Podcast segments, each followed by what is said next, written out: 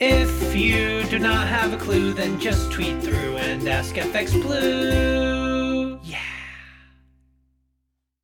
Hello, good morning. It's Tuesday the 15th. I'm FX Plume and it's another scorcher for today's market brief. Um, we had another Tory um, leadership vote yesterday. Defence Secretary Tom Tugendhat fell by the wayside, and then there were four.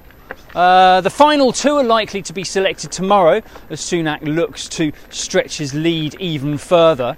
But back to business because there is a changing of the guard at the Bank of England. Arch Hawk Michael Saunders is to leave the MPC, and his parting shot was to call for the base rate to reach 2% within a year.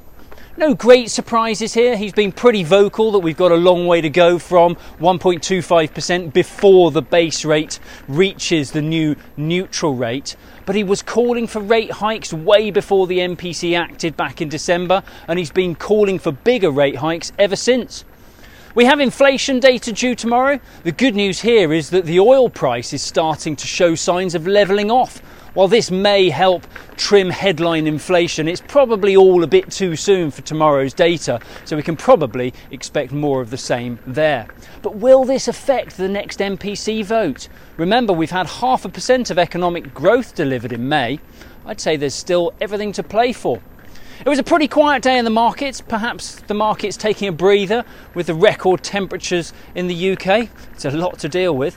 Um, sterling recovered to about 120.35 against the dollar before closing back around 119.50. And we open around 117.80 against the euro, which means euro dollar is creeping further away from parity. That kicks off this morning from around 101.50. Over in the US, banking sector results are due to slow for Q2.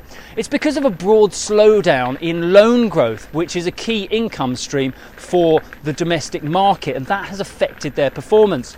Economic slowdown is the most likely reason for this, but where an economy is slipping into recession, normally this is coupled with an increase in past due payments.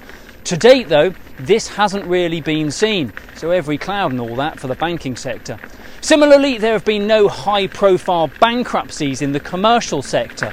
That means that employment numbers remain strong, so no doubt that helps with the continuing salary payments, funding uh, all the borrowers, allowing them to keep up with their loan payments. But inflation rather than recession remains the Fed's main focus, and rightly so. Even if the economy posted negative growth for a second quarter, technically becoming a recession, that would be largely inconsequential compared to inflation, which could very easily reach 10%. So, likelihood of more rate hikes to follow from the Fed remains pretty strong. In the market, the dollar index started to correct, falling away from the long term target of 110. We pulled back to 106.90 yesterday, but the next rally will certainly launch from a higher starting point, so that 110 level remains firmly in the crosshairs. Right, that's it from me. It'll be another scorcher today. It's meant to be even hotter, so take care out there. Enjoy the sun while it's here, hey? All the best. If you do not have a clue, then just tweet through and ask FX Blue.